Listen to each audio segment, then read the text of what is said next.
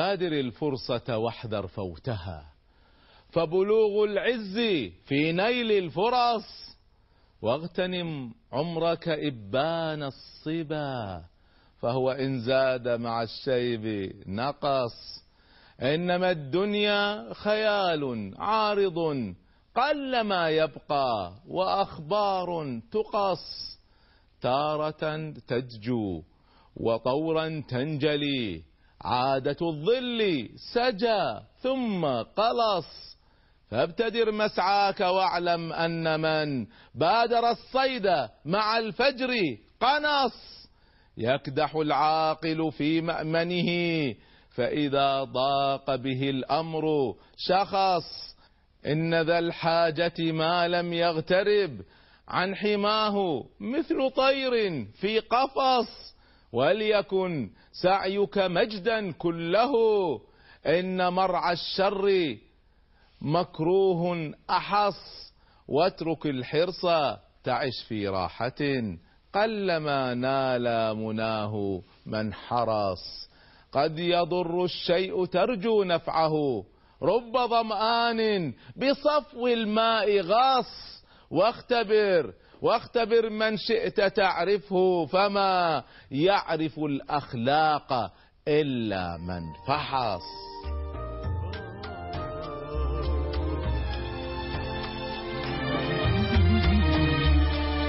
إذا ما طمحت إلى غاية ركبت المنى ونسيت الحذر ومن لا صعود الجبال يعيش أبد الدهر بين الحفر. ومن لم يعانقه شوق الحياة تبخر في جوها واندثر. كذلك قالت لي الكائنات وحدثني روحها المستقر.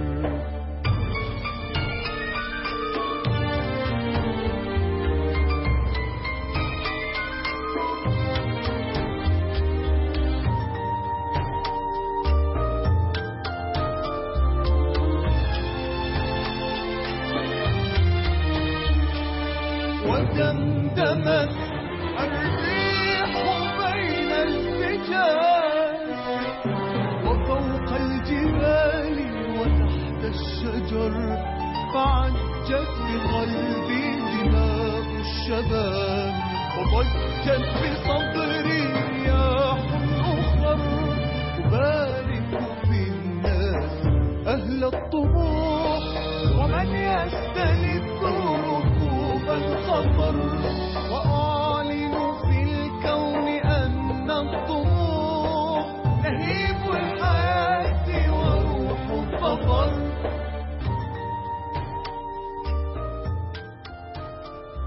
السلام عليكم ورحمة الله وبركاته. أهلا بكم ومرحبا مع علمتني الحياة. حلقتنا اليوم تدور حول موضوع التحفيز. هذا الموضوع الذي أدرسه في علم الإدارة وفي دوراتي هو أيضا جزء رئيسي من الدين ومن السيرة النبوية ومن حياة المصطفى صلى الله عليه وسلم مع من حوله. هو جزء أساسي من علاقة الأب والأم بأولادهم علاقة المدرس بتلاميذه علاقة المربي بمن حوله علاقة الصاحب بالصاحب. التحفيز هو جزء أساسي من كل حياتنا. وإذا فهمناه بشكل سليم سنفعله ونحصد نتائج عالية جدا. وإذا أسأنا إدارته أيضا ستكون النتيجة سلبية بشكل واضح. فإذا نحن نتحدث عن قضية هي يومية حاجة يومية وهي جزء من هذا الدين. ولذلك سأحدثكم به حديث إدارة لكنه حديث مخلوط بفهم الإسلام وبالنماذج الإسلامية. هناك قانون إداري نسميه خماسية التحفيز. شرحته في كتابي الكتاب اسمه خماسية الولاء. وهي معادلة غربية تسمى ال five E's بدون ما أدخل في أكاديميتها خمس أمور خمس أمور هي التي تحرك الناس وهي التي وجدوها لها تأثير غير عادي في ولاء الإنسان لشركته لدولته ل... ل... يعني أي جهة ينتظم فيها. خمسة أمور رئيسية. الأمر الأول هو الاستحواذ على القلوب. إذا استطعنا أن نكسب ليس العقول ليس الظهور وإنما القلوب. إذا كسبت القلوب صاروا الناس يتحركون بسبب الحب. النبي صلى الله عليه وسلم هو المثل الأعلى في هذا الجانب. كانوا الصحابة رضوان الله عليهم يحبونه حبا عميقا. يقول أبو سفيان ما رأيت أحدا يحب أحدا كحب أصحاب محمد لمحمد. الاستحواذ على القلوب يأتي من مصدرين نفس هذا الاستحواذ له مصدرين. المصدر الأول هو الرؤية البعيدة التي يؤمن بها القائد ويؤمن بها الأتباع يؤمن بها الجميع. عندما نشترك في هم مشترك عندما نؤمن بفكرة والفكرة هذه تتحول إلى رؤية والرؤية تتحول إلى خطة والكل يشارك في هذا عندها تكون أعلى درجات العطاء. عندها تكون أعلى درجات التحفيز. فاذا هذا جانب. الجانب الثاني هو الشعور ما زلنا في الاستحواذ في القلوب. الجزء الثاني قلنا الرؤية الجزء الثاني هو اكسب الإنسان كإنسان واكسبه من خلال نفسه ومن خلال أهله. النبي صلى الله عليه وسلم كان يسأل أصحابه عن أحوالهم وعن أحوال أولادهم وكان يتابع زواج الشباب منهم. وكان عجيب صلى الله عليه وآله وسلم. كان يفتقد الإنسان في قصة غزوة تبوك. جيش تبوك من المسلمين كان ثلاثين ألف مقاتل. النبي صلى الله عليه وسلم لما مشى الجيش وارتاحوا قال أين أبو خيثمة؟ عجيب. يفتقد أبو خيثمة. أبو خيثمة ليس قائد من القادة بحيث يفتقده بسهولة. هو جندي عادي. مع ذلك يفتقده من ثلاثين ألف أين أبو ذر؟ هو كسب للقلوب بهذه الطريقة. الأمر الثاني هو الشعور بالتلاحم الشعور بالاندماج. شو أنا أعرف أعرف القائد الذي يحفز من الذي لا يحفز. أعرف الشركة والمنظمة والجماعة التي فيها ولاء عالي بعملية جدا بسيطة. أجلس مع الأعضاء وأسألهم ما رأيكم في الأوضاع؟ فإذا سمعت كلمة نحن كثيرا معناها في تلاحم واندماج. وإذا سمعت كلمة هم تكلمون عن القيادة معناها في انفصال. فوجود التلاحم شعور بال بال بأننا جهة واحدة وليس هم ونحن. وهذا يأتي من خلال مصدر رئيسي من خلال مصدر رئيسي وهو الاتصال. الاتصال. النبي صلى الله عليه وسلم ما عدا في الأحداث التي تتطلب سرية كغزوة فتح مكة كان النبي صلى الله عليه وسلم يخبرهم بكل التفاصيل بل يخبرهم يعني الأذى الذي سيصيبهم ويخبرهم بالمستقبل وما فيه. كان النبي صلى الله عليه وسلم يدخل معهم في كل شيء. هذا التواصل أن يفهم الإنسان أين كنا إلى أين وصلنا إلى أين سنذهب ما دوري في هذه المعادلة. عندها سيشعر بهذا التلاحم والاندماج. العنصر الثالث من عناصر التحفيز هو ما نسميه الشراكة والملكية. الشراكة والملكية. هي في الشركات مسألة بسيطة. تخيلوا هذا. تخيلوا معي. شركة وزعت أسهم على جميع الموظفين. الآن صاروا يملكون في الشركة. كم عطاؤهم؟ قارن هذا بشركة أخرى. الموظفين ليس لهم أي ملكية. أنا أذكر في إحدى الدورات التي دربتها كان في إحدى الشركات عندهم القانون التالي إذا وصلت الأرباح إلى المستوى الفلاني سنوزع راتب إضافي على كل موظف. وإذا قفزت إلى المستوى الثاني سنوزع راتبين. في إحدى السنوات وزعت هذه الشركة في سنة واحدة سبع رواتب إضافية. ما أخبار التحفيز عند الناس؟ ما أخبار تفاعلهم؟ كذلك كان النبي صلى الله عليه وسلم يكلم أصحابه يقول أنا ما أخشى عليكم الدنيا ما أخشى أن الدنيا ما أخشى عليكم الفقر أخشى عليكم أن تنفتح عليكم جاي الأرباح والانتصارات والمال وجاي. هذا اللي أنا أخشى عليكم. فكان يخبرهم أن مستقبلكم زاهر. مستقبلكم زاهر يأتي عدي بن آه، حاتم الطائي. حاتم الطائي الكريم مشعور عدي كان هو الذي يقود قبيلة طي بعد النبي صلى الله بعد وفاة أبيه آه، التقى بالنبي صلى الله عليه وسلم وأسلم على يديه. فالنبي صلى الله عليه وسلم يقول له يا عدي وأسلم متأخر جدا أسلم السنة التاسعة للهجرة قبل وفاة النبي صلى الله عليه وسلم بسنة تقريبا. فالنبي صلى الله عليه وسلم يقول له يا عدي ما الذي أخرك عن الإسلام؟ لعلك قلت المسلمون في آه، قلت المسلمين في خوف. والله لئن طال بك العمر لترين الضعينة. الضعينة المرأة تسافر وحدها. تخرج من الحيرة إلى الحجاز. لا تخشى إلا الله. يقول عدي ولقد رأيت ذلك. شفت المرأة تسافر من الحيرة إلى الحجاز وحدها. على فكرة بهذا الحديث استدل بعض الفقهاء على جواز سفر المرأة بدون محرم إذا كانت هناك إذا كان هناك أمان فربطوا الحكم التحريم بالعلة وهي عدم الأمان. فإذا انتفت العلة يصبح الأمر حلال. على كل حال نرجع. فالنبي صلى الله عليه وسلم يقول لعدي يا عدي ما الذي أخرك عن الإسلام؟ والله لئن طال بك العمر لترين كنوز كسرى في يد المسلمين. فاستغرب قال كسرى؟ أعظم ملك في العالم كسرى. كسرى أنا وشروان قال نعم. يقول عدي فوالله كنت من الذين فتحوا فارس ودخل المدائن ودخلت القصر الأبيض لكسرى وأخذت الكنوز بيدي. يا عدي ما الذي أخرك عن الإسلام؟ ما الذي أخرك عن الإسلام؟ لعلك قلت المسلمين فقراء. والله لئن طال بك العمر لترين المال يحثو في أيديهم حثوا. حتى ترى الرجل يخرج بصدقته يطلب من يأخذها فلا يجد. يقول وما زلت أنتظر هذا. هذا يشاركهم في الرؤيا وشاركهم في الملكية. أنت ستكون جزء من هذه المعادلة. هذه كلها كلها كانت مصادر تحفيز. المصدر الرابع من مصادر التحفيز. هذا أنا أعطيكم آخر ما وصل لعلم التحفيز الحديث. تعزيز التعليم وتعزيز التدرب.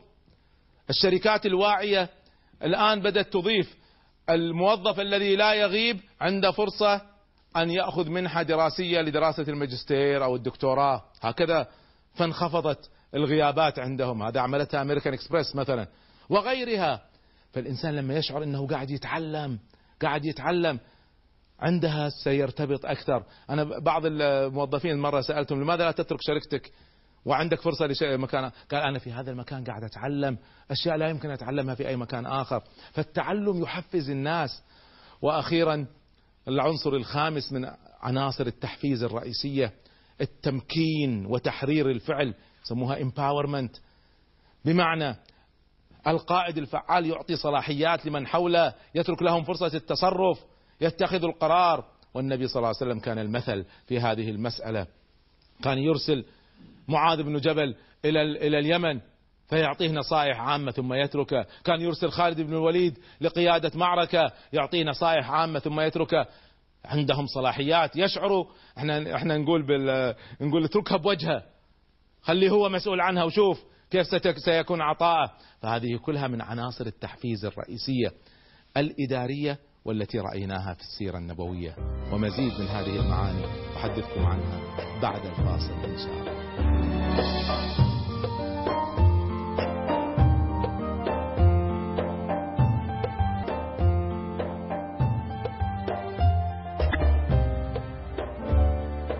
أهلا بكم ومرحبا مرة أخرى مع علمتني الحياة وحديثنا اليوم عن التحفيز. حدثتكم عن مفاهيم عامة في التحفيز والآن دعوني أتكلم عن مبدأ أساسي رئيسي موضوع التحفيز قبل أن أدخل في هذا المبدأ موضوع يهم كل الناس الأب والأم في علاقتهم مع أولادهم، الأصحاب بينهم وبين بعضهم، المدرس مع تلاميذه، المربي مع أعضاء ناديه، الأمة مع شعوبها، التحفيز هو الذي يؤدي إلى الولاء.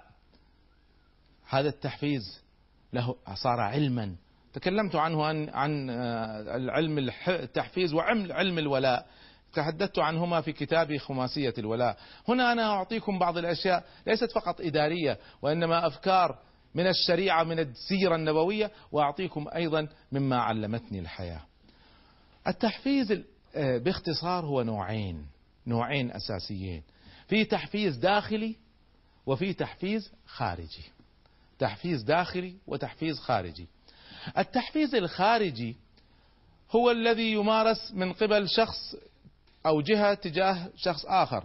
أنا لا أحفز موظفيني أنا أحفز أولادي. وعادة يأتي بأساليب الترغيب والترهيب عادة يعني. افعل كذا ولك كذا. إذا لم تفعل كذا فويلك. ويعني سيأتيك من العقوبات كذا وكذا. فعادة يستعمل الترغيب والترهيب وهذا أمر طبيعي في البشر. آه، في مصطلحات الإدارة يقولون العصا والجزرة. الجزرة آه، توضع أمام الحيوان تجر بها والعصا تضربه بها فتحركه بها فالاثنين يحركان. آه، فلسفة العصا والجزرة هذه التي نسميها تحفيز خارجي هو من خارج الإنسان. هناك نوع آخر من التحفيز وهو الأعلى والأرقى والأعمق والأثبت وهو التحفيز الذي ينطلق من داخل الإنسان. أنا ما لما لما يكون عندي مؤمن بقضية مؤمن بفكرة في هذه الحالة ما أحتاج تحفيز خارجي. فإذا هي فلسفة هنا هي فلسفة. أن إذا الإنسان هو من ذاته مؤمن بالفكرة مؤمن بالقضية يعني خذوا مثلا ولد أو بنت في الثانوية. إذا هو يريد أن ينجح هي تريد أن تتفوق. هنا دور الأب والأم يصبح محدود جدا. فلو استطعنا أن نصل للتحفيز الداخلي. هل نستطيع أن نزرع التحفيز الداخلي في نفوس من حولنا؟ أم أنه لا بد دوما من وجود تحفيز خارجي؟ هذا جزء مما سأتحدث به مع الشباب فيما بعد. لكن أمنيتنا طبعا أن نصل إلى ما نسميه التحفيز الداخلي وهو نادر وهو قليل للأسف. لكن لو وصلنا إليه ستتغير الحياة وتتغير المنطلقات. فهذا مما سنتحدث عنه. دعوني أنتقل إلى فكرة قيادية رئيسية. القادة أنواع. القادة أنواع. وهناك عندنا قياسات نقيس بها أنواع القادة وأنماط القادة. دعوني أتكلم قليلا هنا عن مواصفات القائد المحفز. كيف نحفز؟ كثير من الناس لما يسمع كلمة التحفيز يتصور خطأ أن التحفيز يساوي التشجيع. سؤال بسيط. هل التحفيز يساوي التشجيع؟ هل التحفيز هو شوية كلام حلو؟ كلا. الكلام الحلو. والكلمات التشجيع والتقدير. وأمثالها هذه كلها جميلة لكن ليست هي الأعمق في التحفيز. القائد المحفز يمارس هذا لكن يمارس أهم من هذا أمور. أولها توضيح الرؤيه توضيح الرؤيه للعاملين معه. ما يعني الأولى من أني أشجع ابني أو بنتي واكافئهم على النجاح ولا أعاقبهم على الفشل. الأهم من هذا أني أفهمهم المستقبل وكيف تكون حياتهم في المستقبل إذا نجحوا وكيف تكون حياتهم في المستقبل إذا فشلوا. وممكن أضرب لهم أمثلة من الناس شوفوا فلان جد واجتهد وصل إلى كذا. شوفوا فلان تساهل وركن إلى الدعى وإلى اللعب وبالتالي فشل. شوفوا ما هو قادر حتى يحصل وظيفة مثلا. فأريهم هذا هذا هذا أبلغ من كلمات التشجيع أن يرى المستقبل ويفهم هذا المستقبل. إحنا عندنا الشياب آه، لهم كلمة يقولون العب العب تتعب تتعب. اتعب اتعب تلعب تلعب. هي هي مختصرها ماذا؟ يعني خذ نفسك بالجد وأنت صغير سترتاح وأنت كبير. والعب وأنت صغير ستتعب وأنت كبير. فالمعنى صحيح بهذه الصورة. لكن ليس بالضرورة إذا تعبت تعبت. في النهاية ألعب ألعب. يعني ممكن أتعب أتعب وألعب وأجد. في المستقبل ليس بالضرورة فقط لعب. إذا المشاركة في الرؤية أو تفهيمهم الرؤية. الأمر الثاني هي المشاركة في اتخاذ القرار. المشاركة في اتخاذ القرار. اسمعوها جيدا. يا آباء يا أمهات يا مربين اسمعوها جيدا. القرار الذي يفرض على الناس لا يتحمسون له. القرار الذي يشاركون به يتفاعلون معه يتحمسون معنا أعطيكم قصة من السيرة. النبي صلى الله عليه وآله وسلم لما جاء الأحزاب وحاصروا المسلمين وأوقفهم الخندق. وظل الحصار على فكرة شهر كامل شهر كامل هذا الحصار. النبي صلى الله عليه وسلم الأحزاب عشرة آلاف. عدد ضخم جدا. طبعا قريش كل اللي عندهم ثلاثة آلاف. الباقي من قبائل أخرى جاءت غطفان وجاءت سليم وجاءت غيرها بتحريك من اليهود. قادة اليهود على فكرة قادة اليهود جاءوا لكن اليهود ما جاءوا. فالنبي صلى الله عليه وسلم يريد أن يخفف هذا الحصار الذي على المسلمين. فبدأ بمفاوضات سرية مع غطفان مع قبيلة غطفان وهي أكبر قبيلة كانت مشاركة في المعركة أكبر من قريش حتى. فالنبي صلى الله عليه وسلم بالتفاوض مع غطفان وصل إلى اتفاق مع غطفان. الاتفاق ينص على التالي اتركوا حصار المدينة انطلقوا عودوا إلى بلدكم اكسروا, اكسروا هذا التحالف ولكم حصاد مزارع المدينة لمدة سنة. بس يريد أن يخفف. فوافقوا. بعد التفاوض الطويل وافقوا. النبي صلى الله عليه وسلم قال بس قبل ما أمضي بهذا القرار أحتاج أن أشاور الأنصار لأن المزارع لهم. فهنا نادى السعدين سعد بن عبادة وسعد بن معاذ رضي الله عنهما. فذكر لهم أنا أريد أن أخفف الحصار فأريد أن أعطي هؤلاء حصاد مزارع المدينة سنة. قالوا يا رسول الله أهذا وحي من الله؟ قال لا. قالوا أنت تريد بهذا الأمر أن تخفف عنا الحصار وتصنع لنا يعني أسباب النصر؟ قال نعم.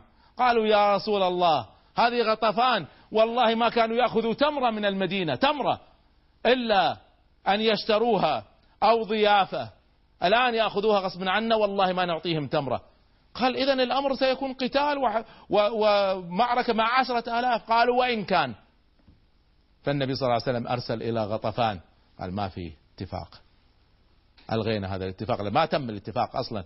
فشاركوا في القرار. الآن هم الذين قرروا أن يقاتلوا. كيف حماسهم للمعركة؟ غير لما تكون مفروضة عليهم فرضا. فإذا هكذا كان صلى الله عليه وسلم. في بعض القادة حتى في العمل الإسلامي. ما اللي معاهم ما يفهموا ماذا يجري. بس قرارات تنزل على الناس.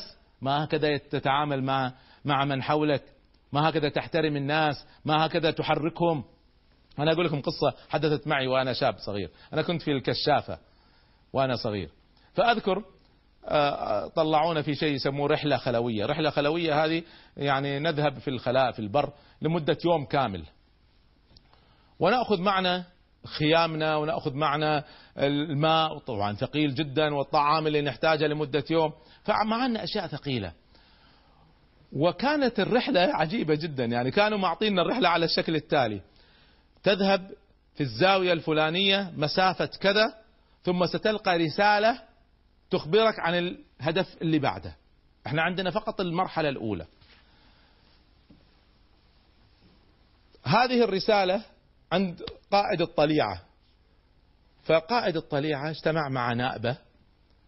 بدون ما يشركنا وقرأوا الرسالة إحنا ما ندري وين رايحين. ولا ندري كم زاوية ولا ندري بكم المسافة. واتفق معاه على الطريق. وبعدين يلا يا شباب وإحنا وراهم اناشيد وصيحات وماشيين ما ندري وين رايحين أصلا. بعد فترة وقفوا خلونا راحوا اعتزلونا جلسوا حسبوها. يلا يا شباب. طبعا العادة في هذه الرحلات إن نمشي كيلو كيلو ونص ونلقى الرسالة الثانية. مشينا ستة كيلو. ما في رسالة. طبعا واضح إن جماعة ضايعين. بدأت جلساتهم تكثر. كل شوية جالسين وتش... ما شاركونا ولا قالوا لنا هل في مشكلة أصلا؟ ما ندري. وحدث بالقدر هكذا. أني كنت ماشي جنبهم فسمعتهم آه، متهاوشين مع بعض. فواحد يصرخ على الثاني أنت متأكد؟ حرف الأس يعني شمال؟ الأس؟ ساوث يعني جنوب. اثنين هم ما يعرفون إنجليزي. لو شاورونا كان قلنا لهم. فالتفت لهم. قلت لهم الآن شمال. ونرجع ستة كيلو. 12 كيلو ضايعة. من رحلة كل مسافتها كانت ستة كيلو أصلا. شاركوهم في القرار. قد يكون عندهم خبرات قد يكون عندهم مهارات. فهذا من أصول التحفيز. من أصول التحفيز احترامهم. احترام من حولك. مراعاة احتياجاتهم. هذه من أصول التحفيز. أنك تراعي من حولك وتراعي احتياجاته. النبي صلى الله عليه وسلم كان يفعل هذا. الخلفاء الراشدين كان يفعلوا هذا. عمر بن الخطاب صدر قرار صدر قرار. ما في جندي يشارك في المعركة يبقى بعيد عن أهله أكثر من أربع شهور. ما يبتعد عن زوجته أكثر من أربع شهور. لأن في حاجات إنسانية عندها وعنده. فالقرارات تصدر مراعاة لاحتياجاتهم. فهذا جزء من التحفيز. معاني التحفيز كثيرة وال وال والفلسفات فيها كثيرة. أنا ذكرت لكم إعطاء الصلاحيات التفويض. هذه كلها تحفز الناس أن يكون القائد قدوة يشاركهم ويكون أمامهم ويكون معهم. هذه كلها تفعل الأفاعيل في تحريك الناس. أذكر وأختم هذا الجزء. بمسألة رأيتها في أحد الأفلام الإدارية مع رئيس شركة نورثروب التي تصنع الطائرات العسكرية. فسألوه شركة من أنجح الشركات فسألوه قالوا له كيف تدير من معك؟ اسمعوا ماذا قال كلمة عجيبة. قال أحدد معهم معهم أحدد الأهداف ونحدد معايير الأداء ونوزع العمل ثم اسمعوا ثم أبتعد عن طريقهم وأخليهم يتصرفوا. هكذا يكون القائد القدوة. ليس القائد القدوة اللي ما حد يفاهم إيش صاير ويلا وراي يا شباب يودينا جنوب بدل ما يودينا شمال. حنانيكم احترموا من حولكم احترموا حتى أولادكم أشركوهم في القرار وعندها ستعرفوا الفرق. بين الإنسان الذي يشعر بالحوافز الداخلية وبين الذي يسير إما لا يدري ما حوله. مزيد من معاني التحفيز بعد الفاصل ان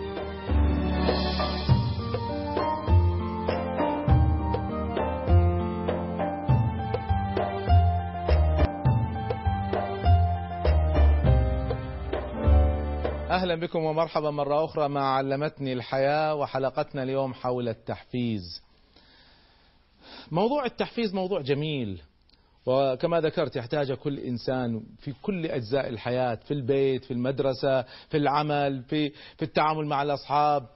التحفيز هذا ليس مهمة القائد كما يقولون فقط هذه مهمتنا نحن جميعا. دوري دوري أن أشجع كل من حولي وهم كذلك. في مثل غربي لطيف يقول try to catch your people doing something good. حاول أن تصطاد موظفينك وهم يعملون شيء. صح ما هو شيء غلط.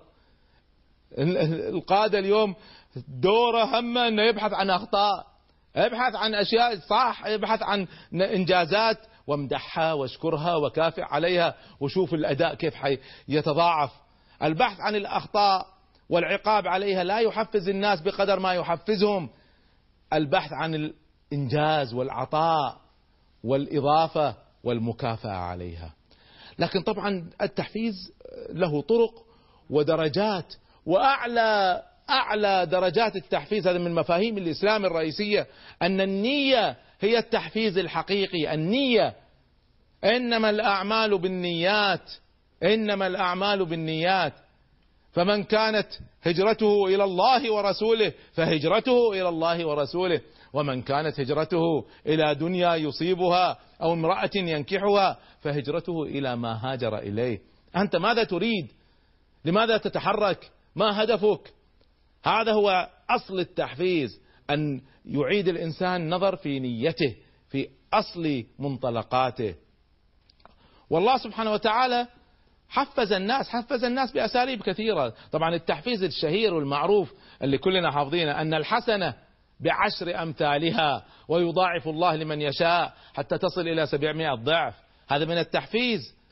لكن الأعظم من هذا التحفيز المقابل اعمل كذا أعطيك كذا اعمل طاعات أعطيك جنة هو أن تعمل حبا في الله. حبا في الله. طبعا هذا لا يلغي الترغيب والترهيب. حتى الأنبياء عليهم الصلاة والسلام يقول الله عز وجل عنهم كانوا يدعوننا رغبا ورهبا. رغبة فيما عندنا وخوفا مما عندنا يرهبون.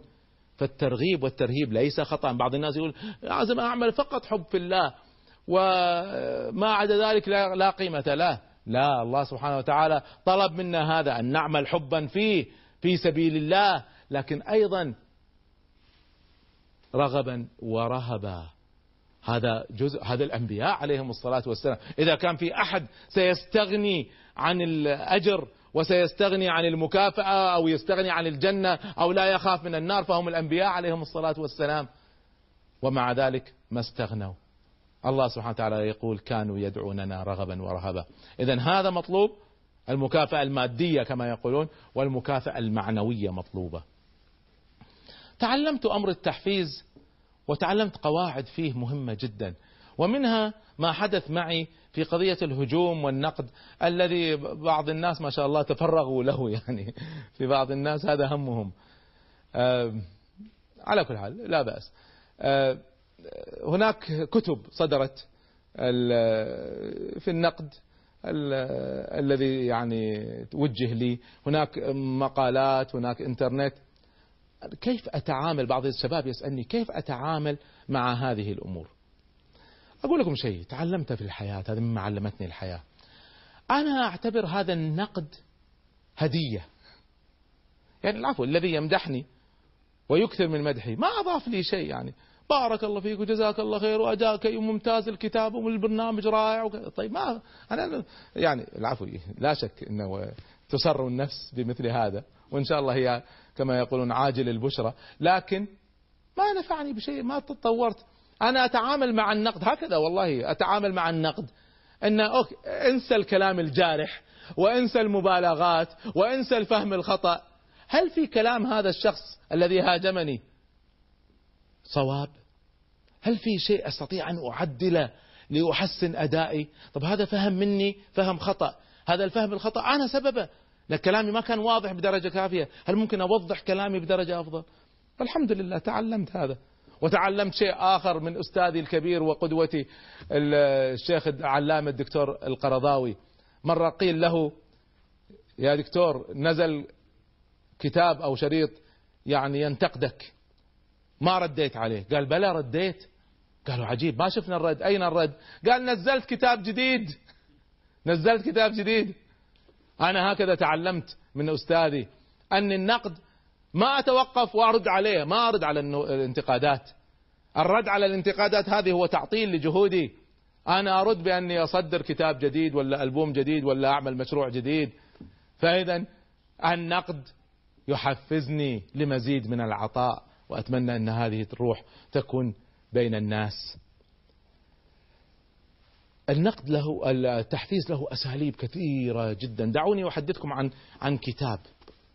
هذا الكتاب هو كتاب غربي في الحقيقة وتم ترجمته. الكتاب الغربي اسمه 1001 ways to motivate your employees. تم ترجمته إلى ألف طريقة وطريقة. لتحفيز موظفيك. ألف طريقة وطريقة. في هذا الكتاب فعلا أنا بتكلم جد هذا الكتاب فعلا يحتوي على ألف اقتراح في كيفية التحفيز. ألف اقتراح كيف تحفز الموظفين ويعطيك على كل اقتراح مثال. فأسهلي التحفيز ما يعني تحتاج هم مسوينها على طريقة ألف ليلة وليلة يعني. زين فألف طريقة وطريقة يعني. ألف ها؟ فإذا عندك وسائل في التحفيز. يا أبوين يا مربين؟ يا مسؤولين؟ يا قادة؟ ألف طريقة وطريقة للتحفيز. فوسائل التحفيز لا تنتهي كثيرة جدا. لكن ما هي أكثر طرق التحفيز فعالية؟ ما هي أكثر هذه الطرق فعالية؟ اسمعوا مني جيدا. من التحفيز قلنا في تحفيز داخلي في تحفيز خارجي. سأرجع للتحفيز الداخلي. التحفيز الخارجي ما هي أكثر الطرق؟ يعني إعطاء شهادات تقدير هل هذه طريقة فعالة؟ آه زيادة الراتب إعطاء مكافآت مالية هل هذه هي أعلى طرق التحفيز؟ كلا. في التحفيز الخارجي احفظوا جيدا طريقتين وجدوهم هم أعلى طرق التحفيز. الطريقة الأولى أشركه في القرار الاستماع والمشاركة في القرار خلي القرار يطلع منه لا يفرض عليه. هذه من أعلى طرق التحفيز. والأمر الثاني الذي وجدوه الذي وجدوه أساسي في قضية التحفيز هو أعطه مهمة. وصلاحيات كافية لأداء هذه المهمة. إحنا نقول مرة أخرى خلها بوجهه أعطيه مهمة كلفه بمهمة. خليه يشعر أنه هو المسؤول عن القضية سواء موظف أو طالب أو ابن. خليه هو المسؤول عن شيء. واحد من الشباب أعطيه رحلة هو المسؤول عنها. وشوفوا الأداء كيف سيكون. إحنا عندنا في مركز الرواد الذين نعدهم ليكونوا قادة. لا أسافر معهم أنا سنويا مرتين. هذه السفرة لما أسافر معهم يكلف بها واحد منهم شاب عمره 18 19 سنة هو المسؤول عن السفرة بكاملها. هو المسؤول مع الفريق بس هو رئيس الفريق مسؤول عن حجز التذاكر وترتيب البرنامج والاتفاق مع الجهات التي سنزورها وترتيب كل شيء. أنا أذهب ضيف. هؤلاء الشباب لما يكلفوا بمهمة تعالوا شوفوا الحماس. قارنوا هذا بصاحبنا اللي يا الله وراي يا شباب. في بعض الناس يقودوا مراكز أو يديروا جمعيات أو يتولوا تربية شباب أو فتيات ولا يدعوهم يعملوا شيء واحد كل شيء هم يرتبوه. خلوهم هم يقدموا الفقرات خلوهم هم يحضروا الدرس خلوهم هم يديروا الرحلة وشوفوا شوفوا العطاء شوفوا الإبداع شوفوا التفنن. هكذا يصنع التحفيز في الناس. مزيد من معاني التحفيز بعد الفاصل إن شاء الله.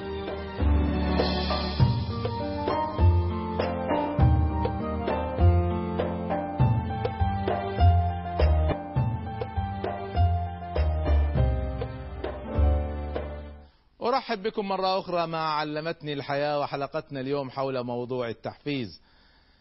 حدثتكم عن كثير من المعاني وفيه ما زال معاني رئيسية لم أتحدث عنها لكني أريد أن أتحدث عنها بعد أن أختبر الشباب في فهمهم لموضوع التحفيز بناء على ما قلت وبناء إن شاء الله على أيضا الأمور التي لم أقولها وأحاول أن أستخرجها منهم. سؤالي لكم يا شباب هل يحتاج الإنسان إلى التحفيز؟ خالد ما رأيك؟ بسم الله الرحمن الرحيم. دكتور أنا برأيي الإنسان لا يحتاج إلى التحفيز. ما يحتاج. ولكن لتكون نتيجة العمل ممتازة يحتاج إلى يحتاج إلى تحفيز العامل. بس العامل راح يقدر يشتغل يوميا مو مو يعني يمكن إلى 25% أو 30% من القدرة اللي يقدر عليها ولكن راح يشتغل. آه يعني الإنسان يعطي بدون تحفيز لكن عشان يكتمل العطاء نعم. وعشان يتميز يحتاج تحفيز. فإذا العطاء الأساسي لا يحتاج الإنسان إلى فيه, فيه إلى التحفيز لكن العطاء المتميز يحتاج إلى تحفيز. هذا خلاصة رأيك. شكرا. عمار إيش رأيك؟ نعم يحتاج يحتاج. أكيد آه يحتاج. نعم. ولو مثلا بالنسبة للإنسان مثلا آه، الطفل الصغير مثلا شلون إنه أهله يحفزوه مثلا يطلع القدرات والطاقة اللي جواه. وفي طبعا صار مدارس للإبداع وكذا لكل طفل يطلع قدراته ونشاطاته وإن شاء الله بيبدع بالحياة. ففي الحالتين سواء مجتمع أو منزل أو شخص بيحتاج ففي تحفيز. في حاجة. والإنسان بدون تحفيز لا يعطي. صح. هذا خلاصة رأيك. شكرا يا ابني. آه عمر؟ تفضل. الرحيم. ليش ما يحتاج؟ أنت أكيد طبعا يحتاج. أكيد يحتاج. كان لأنه ربنا سبحانه وتعالى هو أعطانا التحفيز الأكبر اللي هو الجنة. نعم. لا أنا ما أتكلم عن التحفيز الأخروي. يعني كل هو- كلامي صحيح كلامي طبعا. بس كان المفروض أوضح هذا. كلامي عن التحفيز الدنيوي وليس عن التحفيز الأخروي. آه، فالتحفيز الدنيوي هل يحتاج الإنسان أكيد، أكيد. ليعطي؟ أكيد. يعني بدون تحفيز أنت ما تتحرك. راح راح تتحرك بس مو مثل التحفيز. مو مثل لما يكون في عندك تحفيز يدفعك إنك تأدي بشكل أكبر بكثير. هل في حالات لا تحتاج فيها إلى تحفيز؟ فكر.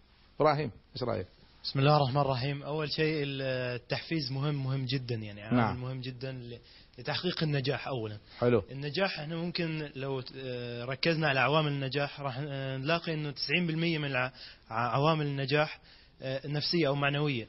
نعم. وال10% جانب تطبيقي. نعم. ال 90% اللي هي تعتمد على الجانب المعنوي آه، مستمده من التحفيز الخارجي أو نعم. من التحفيز اللي جاي من نفس لا لا كلامي عن التحفيز الخارجي. هل يحتاج الإنسان إلى التحفيز الخارجي؟ طبعا يحتاج. يقد- يقدر يعمل الإنسان بدون تحفيز خارجي؟ هو يقدر يعمل بس ب بكواليتي أقل ب... يعني ب... طيب الآن آه، خليني أنت تقريبا أنتم أجمعتم أن الإنسان يحتاج إلى التحفيز. الاستشهادي الذي يضحي بروحه. يحتاج تحفيز؟ صحيح. نعم. يحتاج؟ آه طبعا يحتاج. أنا ما أتكلم عن التحفيز الأخروي. لا لا الدنيوي دنيوي يحتاج تحفيز. يحتاج طبعا. بدون تحفيز ما راح يستشهد. ها؟ يحتاج تحفيز؟ هو ضحى بنفسه. التحفيز يريد الإنسان من من خلال التحفيز مقابل ها؟ مقابل هو راح يضحي بنفسه ما في مقابل إلا الآخرة.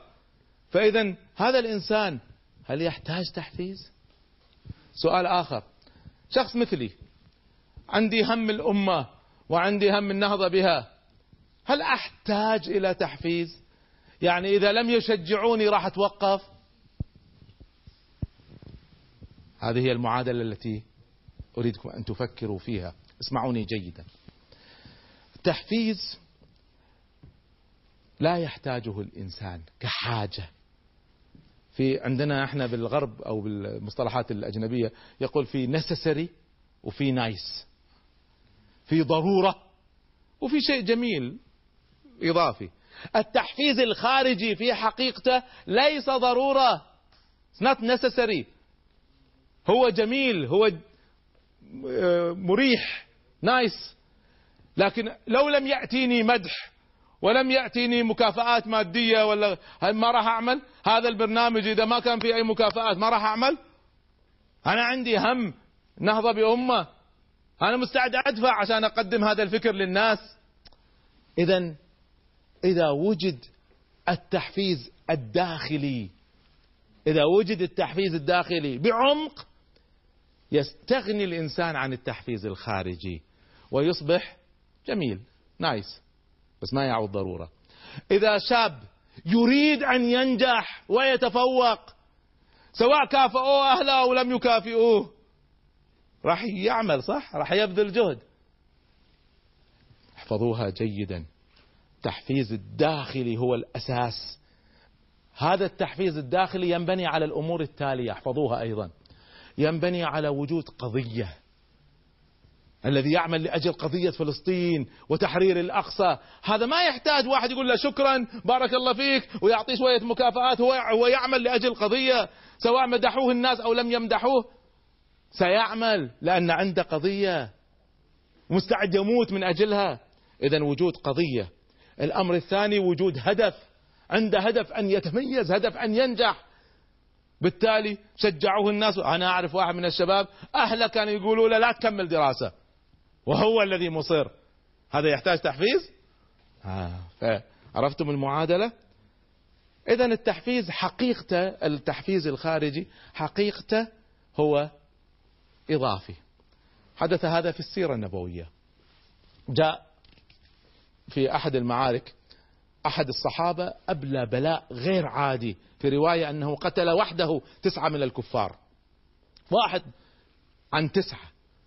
فالنبي صلى الله عليه وسلم بعد ما وزع الغنائم أعطى لهذا الصحابي غنيمة كبيرة خاصة كمكافأة له. فهذا الصحابي أخذ هذه الغنيمة وفرحان بها وخارج خارج المجلس. هذا الحديث تجدونه في رياض الصالحين. فلما وصل إلى باب المجلس واحد من الصحابة من الأنصار كان جالس وقال كلمة سمعها هذا البطل لكن لم يسمعها النبي صلى الله عليه وسلم.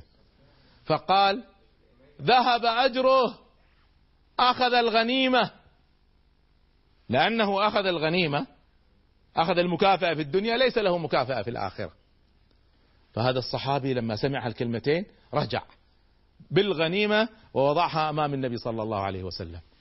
فالنبي صلى الله عليه وسلم استغرب قال ما لك؟ قال يا رسول الله والله ما قاتلت لأجل الغنيمة. قال لما تقول هذا؟ قال فلان يقول ذهب أجري أخذت, أخذت الغنيمة. والله ما أريد الغنيمة إذا كان ستذهب بأجري في الآخرة. فالنبي صلى الله عليه وسلم هنا قال كلمة قاسية. قال كذب. ما ضره أن يغنم ويؤجر. ما في تعارض بين التحفيز الخارجي والتحفيز الداخلي. لكن الهدف عند هذا الصحابي وعند كل إنسان مؤمن كل إنسان صاحب قضية.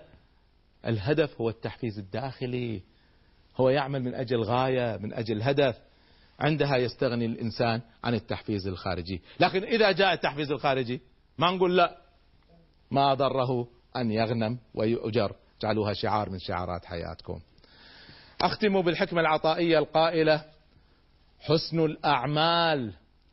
نتائج حسن الأحوال وحسن الأحوال من التحقق في مقامات الإنزال.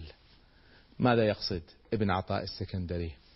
الأعمال الحسنة الأعمال الحسنة التي إحنا نعملها إنما هي نتائج الأحوال الحسنة النية الحسنة التحفيز الداخلي القائمة بالقلب من الزهد بالدنيا والإخلاص لله تعالى.